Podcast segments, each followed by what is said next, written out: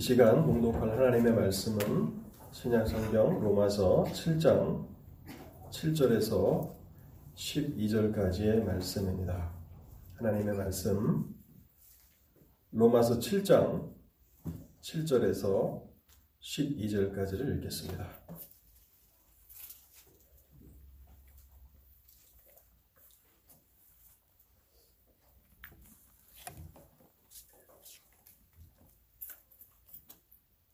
신약성경 247조 로마서 7장 7절입니다. 그런즉 우리가 무슨 말을 하리요? 율법이 죄냐? 그럴 수 없느니라. 율법으로 말미암지 않고는 내가 죄를 알지 못하였으니 곧 율법이 탐내지 말라 하지 아니하였더라면 내가 탐심을 알지 못하였으리라. 그러나 죄가 기회를 타서 계명으로 말미암아 내 속에서 온갖 탐심을 이루었나니 이는 율법이 없으면 죄가 죽은 것임이라. 전에 율법을 깨달지 못했을 때에는 내가 살았더니 계명이 이름에 죄는 살아나고 나는 죽었도다. 생명에 이르게 할 그 계명이 내게 대하여 도리어 사망에 이르게 하는 것이 되었도다. 죄가 기회를 타서 계명으로 말미암아 나를 속이고 그곳으로 나를 죽였는지라 이로 보건대 율법은 거룩하고 계명도 거룩하고 의로우며 선하도다. 아멘. 하나님의 은혜를 구하며 먼저 잠시 기도하겠습니다. 자비로우신 하나님 아버지, 오늘도 저에게 생명을 허락해 주시고 또 거룩한 주의를 구별해 주셔서 하나님 앞에 나와서 하나님을 경배하게 하시니 감사합니다. 하나님, 우리의 마음을 다스려 주시고 또한 이 시간 하나님의 말씀 앞에 저희들이 서 있사오니 성령을 통해서 역사해 주시옵소서. 하나님의 진리의 말씀이 깨달아지게 하옵소서. 말씀을 들으나 그 말씀을 깨달지 못한다면 하나님 우리가 예배를 통해서 무슨 유익을 얻을 수 있겠나이까? 하나님 우리 무리를 불쌍히 여겨 주시고 성령을 통해서 역사해 주실 때에 하나님의 진리가 깨달아지게 하옵소서.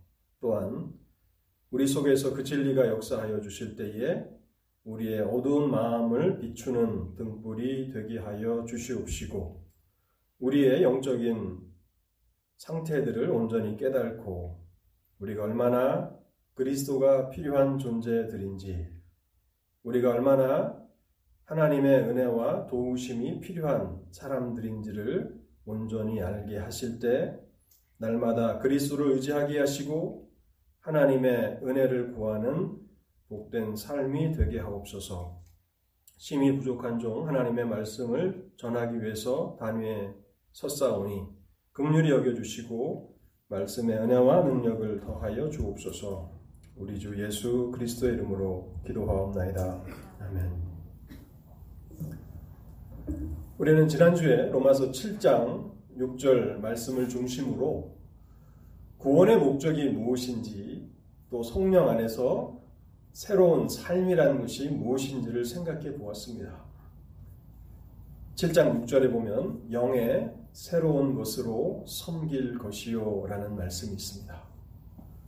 구원의 최종적인 목적은 성령 안에서 하나님을 섬기는 삶을 살아가는 것입니다. 또 로마서에서 우리에게 밝히고 있는 것처럼 성령 안에서 새로운 삶이란 무엇인가, 성령 안에 새로운 것이란 무엇인가를 생각해 보았는데요. 네 가지를 생각해 보았습니다. 성령 안에 새로운 것이란 이제 더 이상 행동에만 관심을 기울이지 않고 오히려 마음에 우리의 내면에 중점을 두는 삶을 산다는 것입니다. 우리 배 목사님이 기도에도 말씀한 것처럼 우리가 몸만 하나님의 예배 자리에 나와 있는 것이 아니라 마음이 하나님 앞에 드려지기를 원하는 것이 성령의 새로운 삶입니다. 또 두 번째는 성령께서 주시는 특별한 이해력을 소유하게 되었다는 것입니다. 고린도서 3장에 보면 그리스도께로 가면 너희의 마음을 덮고 있는 수건이 거두어지리라 말씀하고 있습니다. 우리는 그리스도께로 나아가서 우리의 마음을 덮고 있는 수건이 거두어져서 이제 하나님의 말씀을 온전히 이해할 수 있는 사람이 된 것입니다. 세 번째 성령의 새로움이라는 것은요. 율법의 문자에만 관심을 기울이지 않고 율법의 정신까지를 헤아리며 살아가는 사람들이 된 것입니다. 억지로 마지못해서 하나님의 말씀을 지키는 사람들이 아니라 그 말씀을 주신 하나님의 의도를 헤아리는 사람이 된 것이고요. 마지막 네 번째는요. 새로운 동기로 하나님을 섬기는 사람들입니다. 하나님을 예배하는 것은 더 이상 지겨운 어떤 무거운 의무를 감당하는 것이 아니라 우리에게 베풀어 주신 하나님의 은혜와 사랑에 감사하기 때문에 이 예배를 통해서 그 감사와 또 우리의 하나님을 향한 그 존경하는 마음을 표현하는 것입니다. 오늘은 로마서 7장 7절에서부터 12절까지를 생각해 보려고 하는데요. 7절부터 12절까지는 로마서의 두 번째 단락입니다. 제가 로마서 7장을 설교할 때 개론적으로 말씀을 드렸지만 이 두 번째 부분은 7절부터 12절까지입니다. 그 주요 내용은 율법의 정당성에 대해서 설명하는 그런 부분입니다. 그래서 저는 이 로마서 7장의 두 번째 단락을 중심으로 해서 율법과 죄라는 제목으로 하나님의 진리를 여러분들과 함께 살펴보려고 합니다. 먼저 우리가 생각하고자 하는 주제는요. 율법을 주신 그 목적이 무엇인가 하는 것입니다. 율법의 역할은 무엇인가? 하나님의 율법이 하나님의 백성들에게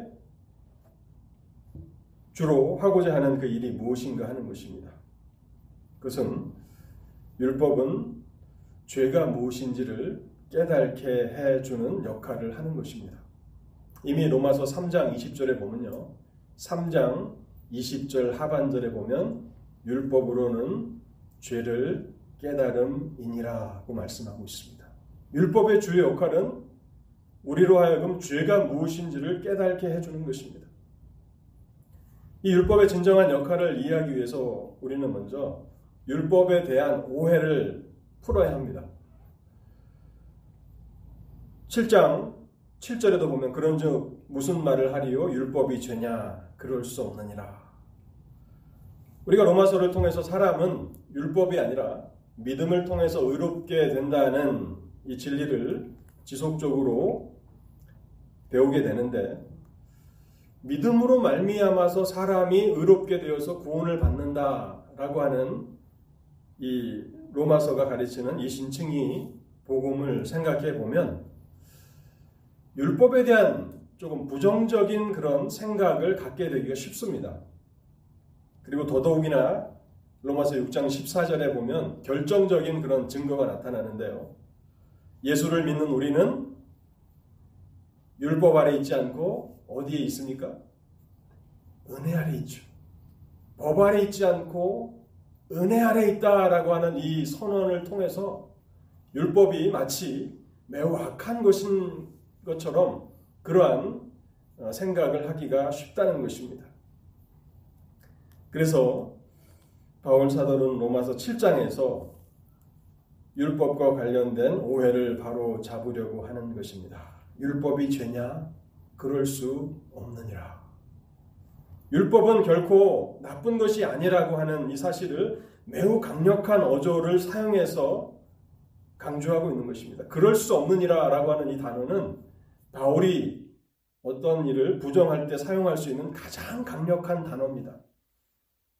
그것은 생각조차도 할 수 없는 것이다. 여러분 12절도 한번 보시기 바랍니다. 로마서 7장 12절. 율법은 거룩하고 계명도 거룩하고 의로우며 선하도다. 13절도 보십시오. 그런즉 선한 것이 여기 선한 것은 율법을 가리키는 것입니다. 선한 것이 내게 사망이 되었느냐? 그럴 수 없느니라. 14절도 보십시오. 우리가 율법은 신령한 줄 알거니와. 율법에는 하등 문제가 없는 것입니다. 잘못된 것이 없는 것입니다. 그런데 문제는 어디에 있는 것입니까? 문제는 우리가 연약한 존재라는 사실입니다. 우리가 죄인이고 우리가 죄로 말미암아서 무능력해졌기 때문에 하나님의 율법을 통해서 충분한 유익을 누리지 못하는 것입니다. 로마서 8장에서 이 부분을 바울은 또 한번 설명하게 될 텐데요. 먼저 그 부분을 인용해 보겠습니다. 8장 3절입니다. 율법이 육신으로 말미암아 연약하여 할 수 없는 그것을 하나님은 하시나니 여기 연약하다라고 말하고 있는 것은 율법이 아니라 우리입니다. 육신이 연약한 것입니다. 우리가 범죄한 이후로 무능력하게 된 것입니다. 죄는 하나님을 섬기는 일에 있어서 우리를 무능력하게 합니다. 범죄함의 무서움이 바로 거기에 있는 것입니다. 죄를 행하는 데 있어서는 더욱 담대해지지만 의를 행하는 데 있어서 하나님을 섬기는 데 있어서 죄는 우리를 철저하게 무능력하게 만드는 것입니다. 그래서 우리는 로마서 7장을 통해서 율법 자체에는 아무 문제가 없다는 것, 율법은 거룩한 것이고 선하다라고 하는 사실을 분명히 알아야 합니다. 그렇다면 율법의 목적은 무엇인가?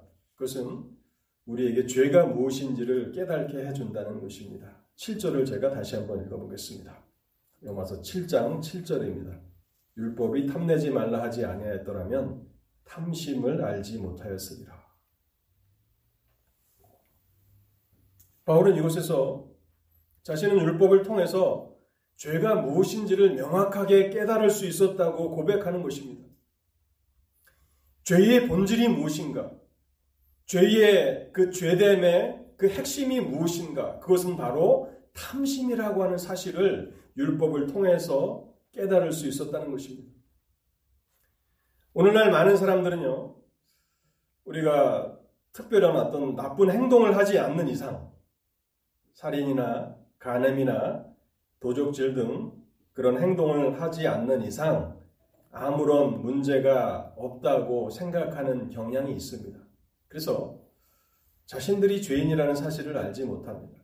그런데 하나님의 율법은 탐심이 마음에 있는 그 탐심이 죄의 본질이라는 사실을 지적해 줍니다.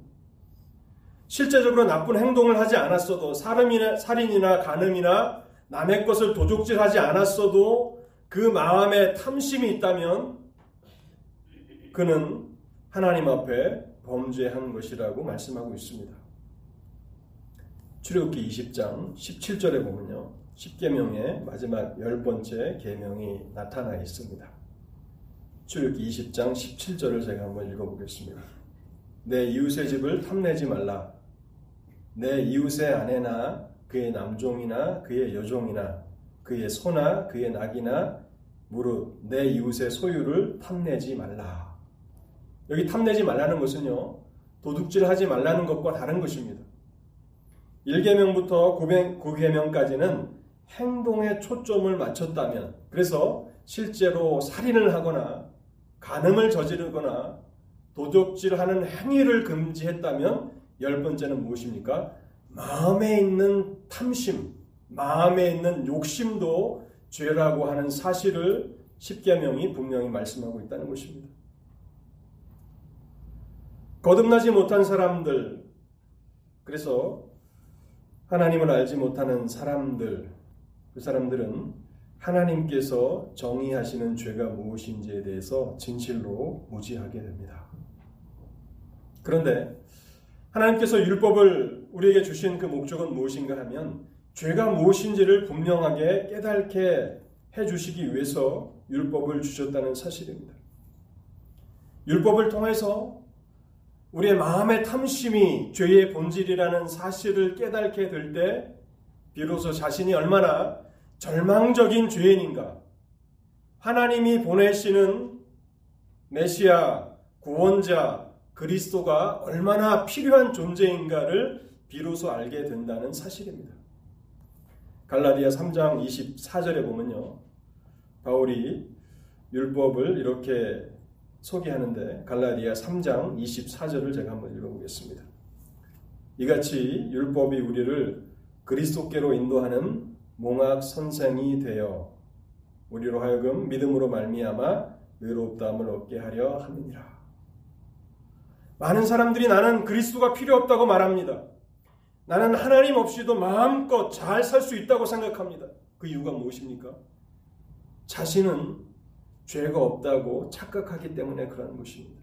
그런데 하나님의 거룩한 율법을 통해서 죄가 무엇인지를 깨닫게 되면 어떻게 됩니까? 자신이 얼마나 절망적인 죄인인지 그리스도가 필요한지를 알게 됩니다. 그래서 갈라디아서는 율법을 한 영혼을 그리스도께로 인도하는 몽학 선생이라고 schoolmaster라고 뭐 이런 개념이 아마 지금은 없지만 이렇게 그리스도께로 나아가도록 안내하는 그런 유치원 선생님과 같이 이렇게 그런 역할을 한다는 것입니다. 그렇다면 탐심이란 구체적으로 어떤 것인가를 좀 더 생각해 보겠습니다. 탐심이라고 하는 것은요, 하나님께서 금하신 것을 하고 싶어 하는 욕망을 말하는 것입니다. 사람의 마음에서 일어나는 욕심인데요. 금지되었다는 것을 알면서도 그것을 하고 싶어 하는 죄악된 갈망이 탐심입니다.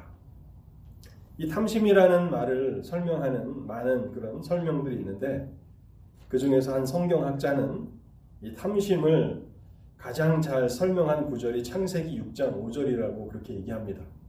노아 홍수 시대를 이제 설명하는 구절이 창세기 6장인데요. 6장 5절을 제가 한번 읽어보겠습니다. 여호와께서 사람의 죄악이 세상에 가득함과 그의 마음으로 생각하는 모든 계획이 항상 악할 뿐임을 보시고 그의 마음으로 생각하는 모든 계획이 항상 악할 뿐임을 보시고 이게 바로 탐심이라고 그렇게 한 성경학자는 설명합니다. 그런데 문제는요, 이 세상 나라는, 이 세상 법정은 탐심에 대해서는 아무런 처벌도 내리지 않는다는 사실입니다.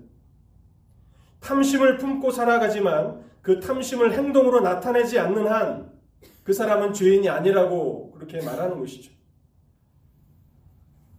그래서 수많은 사람들이 자신이 그리스도가 필요하다는 사실을 알지 못하는 것입니다. 실제로 그 탐심을 표출해서 행동으로 나타낸 사람은 죄인이라고 낙인을 찍고 탐심이 마음에 있는 자신은 의로운 사람이라고 착각하는 것입니다. 여러분 이것이 우리가 신약 성경 복음서에서 발견하는 유대 종교 지도자들의 그 비극입니다. 바리새인들의 비극입니다. 바리새인들은요 자타가 인정하는 율법의 전문가들이었습니다. 그런데 탐심의 문제에 있어서 철저하게 무지했던 사람들입니다. 하나님의 율법이 우리에게 정해, 정의하는 그 죄의 핵심은 탐심인데 그것을 놓치기 때문에 많은 사람들을 잘못된 길로 인도하였고 또 자기 스스로도 의로운 사람들이라고 착각하며 결국에는 하나님을 대적하는 삶을 살았던 것입니다. 마태복음 23장은 예수님께서 화다, 저주다라고 말씀하시는 하나님의 저주를 담은 그런 장인데요. 복음서에서도 하나님의 저주에 대해서 말하고 있습니다. 마태복음 23장 13절을 읽어보겠습니다.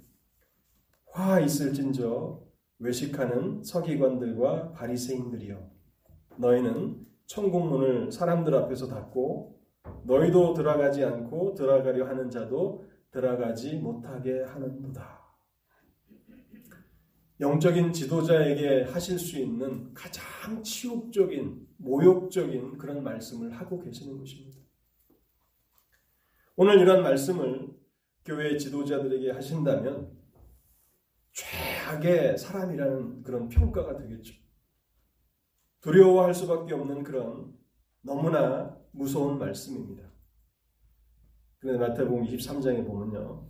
소경된 바리새인아라고 하는 말씀과 화 있을진저 외식하는 서기관들과 바리새인들이여라고 하는 이 말씀이 찬송과 후렴구처럼 계속해서 반복되는 것입니다. 하나님의 율법의 전문가라고 그렇게 자초하면서 어떻게 이렇게 하나님의 율법에 대해서 무지할 수 있으며 사람들을 잘못된 길로 인도할 수 있겠느냐라고 하나님께서 탄식하시는 것입니다. 하나님의 성령께서 율법의 의미를 깨닫게 해주시면 우리는 우리 안에 마음 안에 있는 죄를 봅니다. 탐심을 보게 되고 우리가 얼마나 절망적인 존재인가를 알 수 있습니다. 사랑하는 성도 여러분, 여러분들은 율법을 통해서 죄가 무엇인지를 분명히 깨달았습니까? 하나님은 단순히 우리의 행동만을 보시는 분이 아니라 우리의 마음을 살피시는 분이십니다. 우리의 중심을 살피시는 분이시고 우리 마음에 탐심이 있는 것을 보시고 탄식하시는 분이십니다. 본문을 통해서 크게 두 번째로 생각해 보고자 하는 것은요. 죄가 얼마나 강력한가 하는 것입니다. 죄가 얼마나 강력한가. 죄는 하나님의 거룩한 율법마저도 이용하여서 인간의 마음에 탐심을 일으킬 만큼 강력합니다. 죄는 강력한 원수입니다. 얼마나 강력한지 하나님의 거룩하고 의로운 율법마저도 사용해서 우리 마음에 탐심을 일으킨다는 것입니다. 로마서 7장 8절과 9절을 읽어보겠습니다.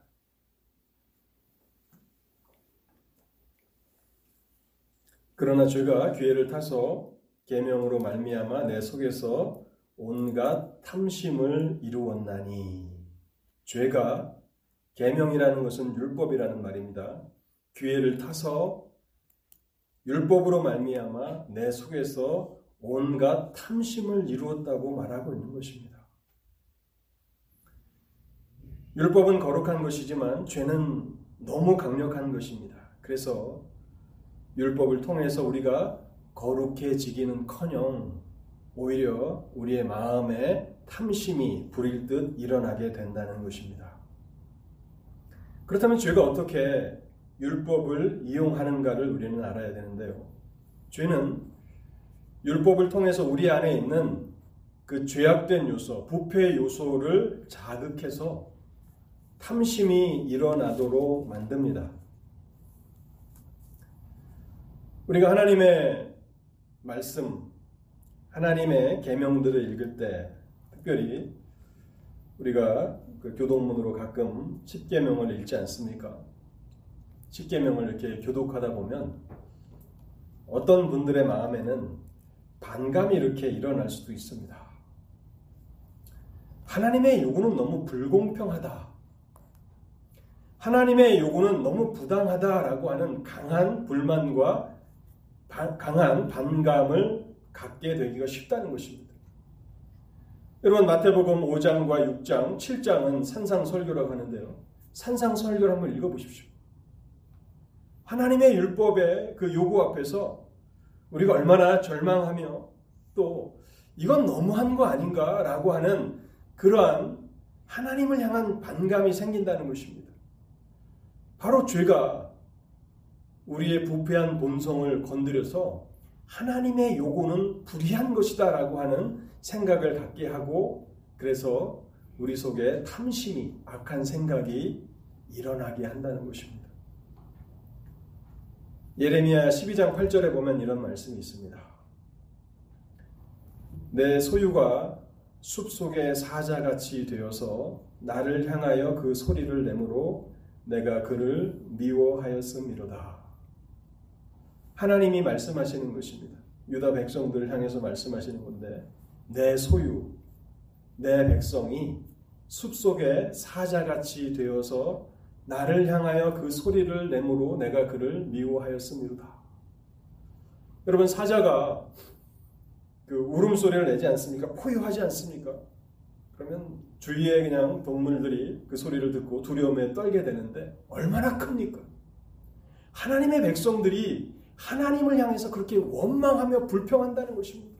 사자와 같이 되어서 나를 향하여 소리를 낸다는 것입니다. 그래서 내가 그를 미워하였음이로다. 하나님의 요구는 불, 불공평합니다. 하나님의 요구는 불의합니다. 우리에게 어떤 것을 이렇게 요구할 수 있습니까? 여러분 오늘날 세상을 보십시오. 잘 먹고 잘 살 때는 자기의 능력이 탁월하고 자기의 지혜가 훌륭해서 그렇다라고 생각하지만 안 좋은 일이 터져 보십시오. 하나님을 향해서 원망하고 모든 책임을 하나님께만 돌립니다. 그래서 우리가 거룩하신 이름 예수 그리스도라는 그 이름이 많은 불경건한 사람들의 농담을 농담거리로 사용될 때가 많잖아요. 안된 뭔가가 잘못되면은 그 거룩한 이름을 사용합니다. 하나님을 향한 원망이죠. 그것을 예레미야 12장 8절이 나의 소유가 숲속에 사자같이 되어서 나를 향해서 항변한다라고 말씀하고 있는 것입니다. 마치 하나님께서 우리의 자유와 행복을 빼앗아 가시는 분처럼 그렇게 죄는 우리의 타락한 마음을 자극해서 하나님을 오해하게 만든다는 것입니다. 그래서 하나님은 선하신 분이시고 하나님은 극률이 풍성하신 분이십니다. 예수 그리스도를 이 땅에 보내실 만큼 하나님의 사랑은 우리가 측량할 수 없는 분입니다. 그런데 많은 사람들은 하나님에 대한 오해를 가지고 있습니다. 하나님은 불의하신 분이시다. 하나님은 의로우신 분이실 수가 없다. 선하신 분이실 수가 없다라고 하는 그러한 오해를 갖는데 바로 죄가 그렇게 만든다는 것입니다. 그러면 에덴 동산에서 사탄이 하와에게 접, 접근할 때 바로 이러한 방법을 사용한 것입니다. 창세기 3장 1절을 제가 한번 읽어보겠습니다. 그런데 뱀은 여호와 하나님이 지으신 들짐승 중에 가장 강교하니라 뱀이 여자에게 물어 이르되 하나님이 참으로 너희에게 동산 모든 나무의 열매를 먹지 말라 하시더냐. 얼마나 간교합니까? 하나님이 동산의 모든 과실 나무들을 마음대로 먹게 하셨고 오직 하나 선악과는 먹지 말라고 말씀하셨는데 사탄은 하나님의 한 가지 금지 명령을 하나님에 대한 원망으로 바꿔버립니다. 참으로 동산의 모든 나무의 열매를 먹지 말라 하시더냐? 그렇게 하나님은 불의하신 분이시냐? 하나님은 그렇게 불공평하신 분이시냐라고 하와에게 부추기는 것입니다. 그뿐만 아니라 죄는 하나님의 율법의 금지 명령을 통해서 우리의 죄성을 부추기고 그리고 우리 속에서 호기심이 일어나게 합니다. 그러면 하지 말라고 하면 해보고 싶은 그런 호기심이 발동하지 않습니까? 그것이 죄가 하는 일입니다. 죄가 우리 속에 하는 것입니다. 잘 올바른 길을 걸어가는데 누군가 범죄에 대한 소식을 들으면 나는 그렇게 하지 말아야겠다 하는 게 아니라 거기에 대한 호기심이 발동하는 것입니다. 그래서 결국에는 그것을 하게 만드는데요. 인류의 타락이 바로 그 호기심에서 비롯된 것입니다.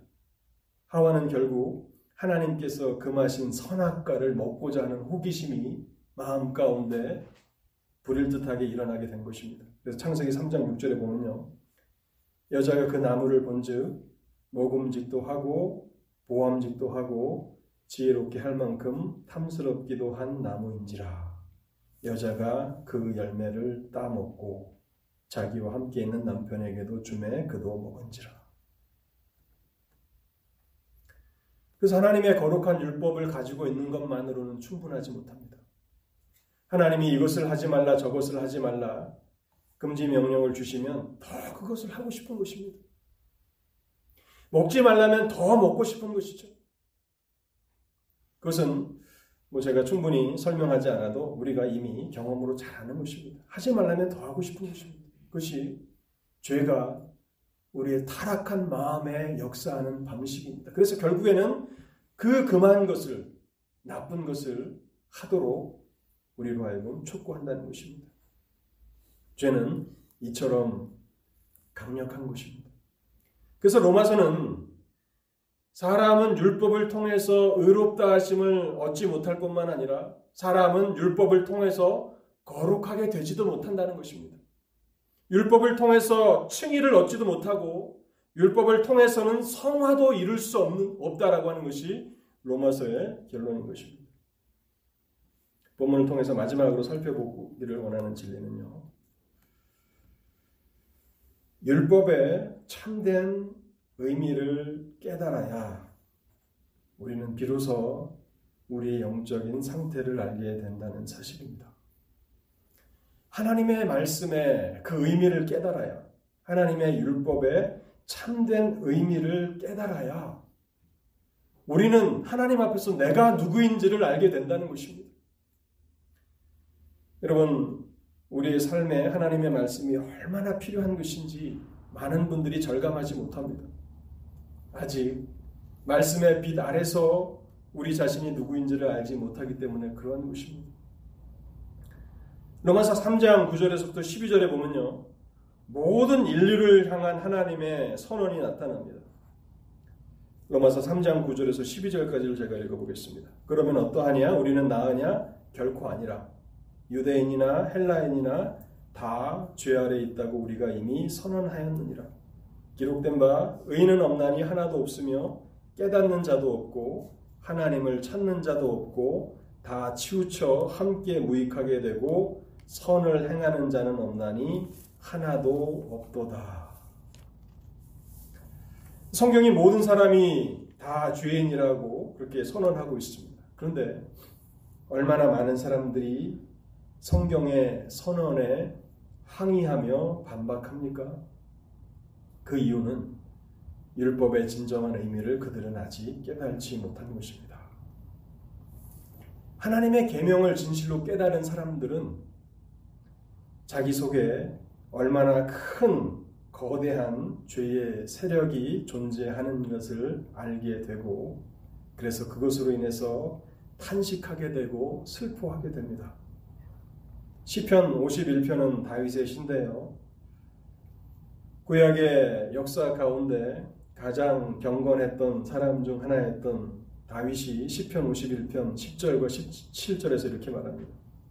하나님이여 내 속에 정한 마음을 창조하시고 내 안에 정직한 영을 새롭게 하소서. 그는 진실로 하나님의 율법에 비달해서 죄가 무엇인지를 깨달았고 자신이 얼마나 절망적인 타락한 존재인가를 깨달았습니다. 그래서 그의 기도는 내 속에 정한 마음을 창조하시고 내 안에 정직한 영을 새롭게 해달라는 그런 강구였다는 것입니다.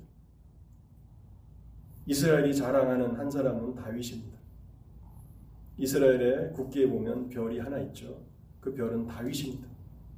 하얀 깃발에 파란 그 별이 있는데 그 이스라엘 국기입니다. 그 별은 바로 다윗입니다. 그 경건한 다윗이 하나님 앞에 기도합니다. 내 속에 정한 마음을 창조하시고 내 안에 정직한 영을 새롭게 하여 주옵소서. 그는 진실로 하나님의 율법에 비달해서 자기 자신을 부었던 것입니다. 로마서 7장 9절은 이렇게 말합니다. 전에 율법을 깨달지 못했을 때에는 내가 살았더니 근데 율법을 깨달지 못하면 어떻습니까? 내가 살아있는 것입니다. 여기 살았다라고 하는 그 의미는요. 내가 의로, 의로운 사람이다라고 하는 그런 뜻인 것입니다. 살았다. 나는 그래도 좀 괜찮은 사람이다. 나는 좀 자랑할 만한 사람이다라고 하는 그런 의미입니다. 율법을 깨달지 못하니까 죄의 본질인 이 탐심, 이 욕심을 알지 못하니까 행동으로는 내가 나쁜 일을 행한 일이 없, 없기 때문에 나는 이 정도면 의로운 사람이 아닌가, 괜찮은 사람이 아닌가라고 생각한다는 것입니다. 여러분, 그, 근데 율법을 깨닫게 되면 어떻게 됩니까? 율법을 깨닫게 되면 자신이 죄인인 것을 알게 됩니다. 복음서에 보면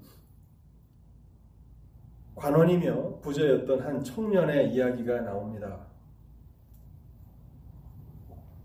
이 청년이 예수님께 찾아와서 어떻게 하면 영생을 얻을 수 있습니까? 라고 하는 질문을 던집니다.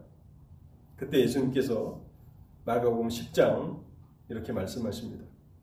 예수께서 이르시되 네가 어찌하여 나를 선하다 일컫느냐? 하나님 한 분 외에는 선한 이가 없느니라. 네가 계명을 안 하니 살인하지 말라 간음하지 말라 도둑질하지 말라 거짓 증언하지 말라 속여 빼앗지, 빼앗지 말라. 내 부모를 공경하라 하였느니라. 그가 여짜오되 하나님이여 선생님이여 이것은 내가 어려서부터 다 지켰나이다. 그가 율법을 얼마나 피상적으로만 수박 겉핥기식으로만 이해하고 있는지를 보여주는 것입니다. 이 정도쯤이야 내가 어려서부터 다 지켰습니다. 그러자 이렇게 예수님께서 계속 말씀하십니다. 예수께서 그를 보시고 사랑하사 이르시되 내게 아직도 한 가지 부족한 것이 있으니 가서 내게 있는 것을 다 팔아 가난한 자들에게 주라. 그리하면 하늘에서 보화가 내게 있으리라. 그리고 와서 나를 따르라 하시니 그 사람은 재물이 많은 고로 이 말씀을 인하여 슬픈 기색을 띠고 근심하며 가니라. 예수님 앞에 나오기 전까지 이 부자 청년은 율법의 의미를 알지 못했습니다. 율법을 많이 읽었을 것이고 또 율법을 낭독하는 것을 수도 없이 들었을 것입니다. 어려서부터 경건한 훈련을 통해서 그렇게 했을 것입니다. 그런데 예수님 앞에 엎드리기 전까지 율법의 참된 요구에 대해서 이 청년은 깨달은 적이 없습니다. 예수님께서 이 청년에게 해주신 일이 무엇입니까? 율법의 진정한 요구가 무엇인지를 처음으로 알게 해주신 것입니다. 그러자 어떠한 변화가 일어납니까? 이 청년의 자신감, 이 청년의 그 확신이 다 사라지는 것입니다. 그리고 비로소 자신이 얼마나 절망적인 죄인인 것을 깨닫게 되는 것입니다. 마지막 22절을 보십시오. 그 사람은 재물이 많은 고로 이 말씀을 인하여 슬픈 기색을 띠고 근심하여 가니라. 오늘날 얼마나 많은 사람들이 율법의 진정한 의미를 깨달지 못했기 때문에 하나님 앞에서 자랑하고 자신은 하나님의 은혜가 필요 없는 사람인 것처럼 그리스도가 필요 없는 사람인 것처럼 살아갑니까? 그런데 율법을 깨닫게 되면 하나님의 율법이 우리의 마음을 비추어 주시게 되면 우리는 진정으로 우리가 누구인가를 알게 됩니다. 로마서 7장 9절 하반절을 보십시오. 계명이 이름에 죄는 살아나고 나는 죽었도다. 계명이 이름에라고 하는 이 말씀은 계명을 깨닫게 되니 죄가 살아나고 내 마음에 탐욕이라고 하는 이 욕심이라고 하는 거대한 죄가 얼마나 강력하게 역사하는지를 알게 되고 그래서 죄가 살아나는 것입니다. 그리고 나는 죽었도다. 나는 자랑할 것이 아무것도 없구나. 나는 얼마나 형편없는 죄인인가를 비로소 알게 된다는 사실입니다. 사랑하는 성도 여러분, 여러분들은 하나님의 계명을 통해서 죄가 무엇인지를 진실로 깨달으셨습니까? 여러분들의 인생에 그리스도가 얼마나 필요한지를 여러분 알고 계십니까? 죄가 무엇인지를 알지 못하고 자신 만만하게 살아가다가 우리가 하나님의 하나님의 심판대 앞에 설 때에 하나님의 율법의 그 찬란한 빛이 우리의 마음을 비추게 될 것입니다. 그때에 우리는 한마디도 우리 죄에 대해서 변명할 수 없게 될 것입니다. 하나님의 복음을 거절한 죄악들, 그리스도를 의지하지 않고 살았던 그 죄악들, 날마다 수많은 그 시간들 하나님의 자비와 긍휼을 구하지 않고 살았던 그 모든 죄악들 앞에서 한마디도 변명하지 못하게 될 것입니다. 하나님께서 오늘 말씀을 듣는 여러분들 심령에 성령의 조명하심을 허락해 주시기를 바랍니다. 저는 마지막 설교를 마치면서 시편 119편 36절과 37절을 읽고 오늘 설교를 마치려고 합니다. 제가 토요일 날 새벽 기도 때 설교한 말씀인데요. 여러분 이 시편을 암송하시고 또 가급적 외우실 수 있으면 외우시며 하나님 앞에 엎드려 이 시, 시편이 여러분의 기도가 되게 하십시오. 시편 119편 구약성경 시편 119편 36절 37절을 읽고 오늘 설교를 마치겠습니다. 내 마음을 주의 증거들에게 향하게 하시고 탐욕으로 향하지 말게 하소서. 내 눈을 돌이켜 허탄한 것을 보지 말게 하시고 주의 길에서 나를 살아나게 하소서. 탐욕으로 향하는 우리의 마음, 허탄한 것에 주목하는 우리의 눈을 돌이켜 주시는 분은 하나님 한 분밖에 없습니다. 하나님께서 은혜를 베풀어 주셔서 우리 속에 탐욕을 깨닫게 하실 때, 이 시편 119편의 저자를 많은 성경학자들은 다윗이라고 생각합니다. 저 역시도 다윗이라고 생각합니다. 가장 구약에 경건했던 사람이라고 꼽혀지는 다윗이 하나님 앞에 절망적으로 기도하고 있습니다. 내 마음을 주의 증거들에게 향하게 하시고 탐욕으로 향하지 말게 하소서.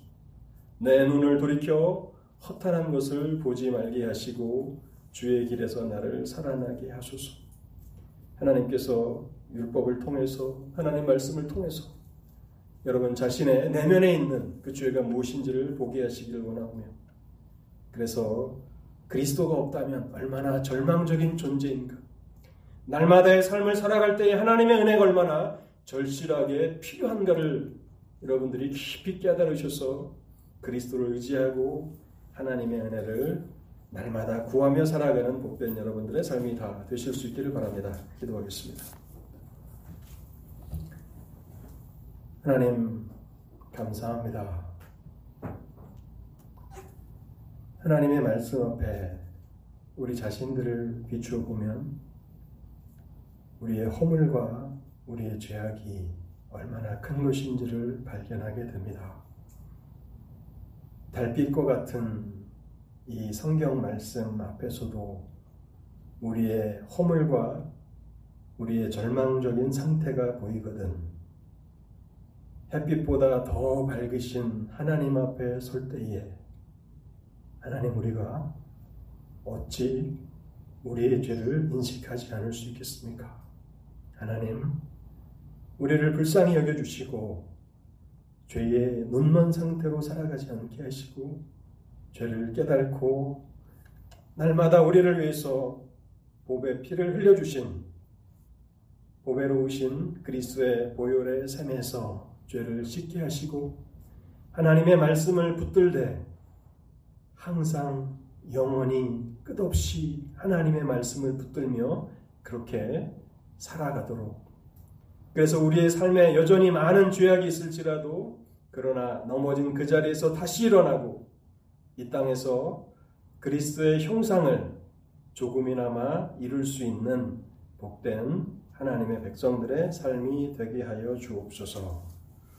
오늘 그리스도가 왜 자신의 삶에 필요한지를 아직도 깨달지 못하고 있는 사람들이 있다면 하나님 특별히 긍휼을 베풀어 주시옵소서. 그래서 그리스도가 없이는 아무 소망도 없음을 온전히 알도록 하나님의 성령께서 오늘 이 말씀을 사용하여 주옵소서. 우리 주 예수 그리스도의 이름으로 기도하옵나이다. 아멘.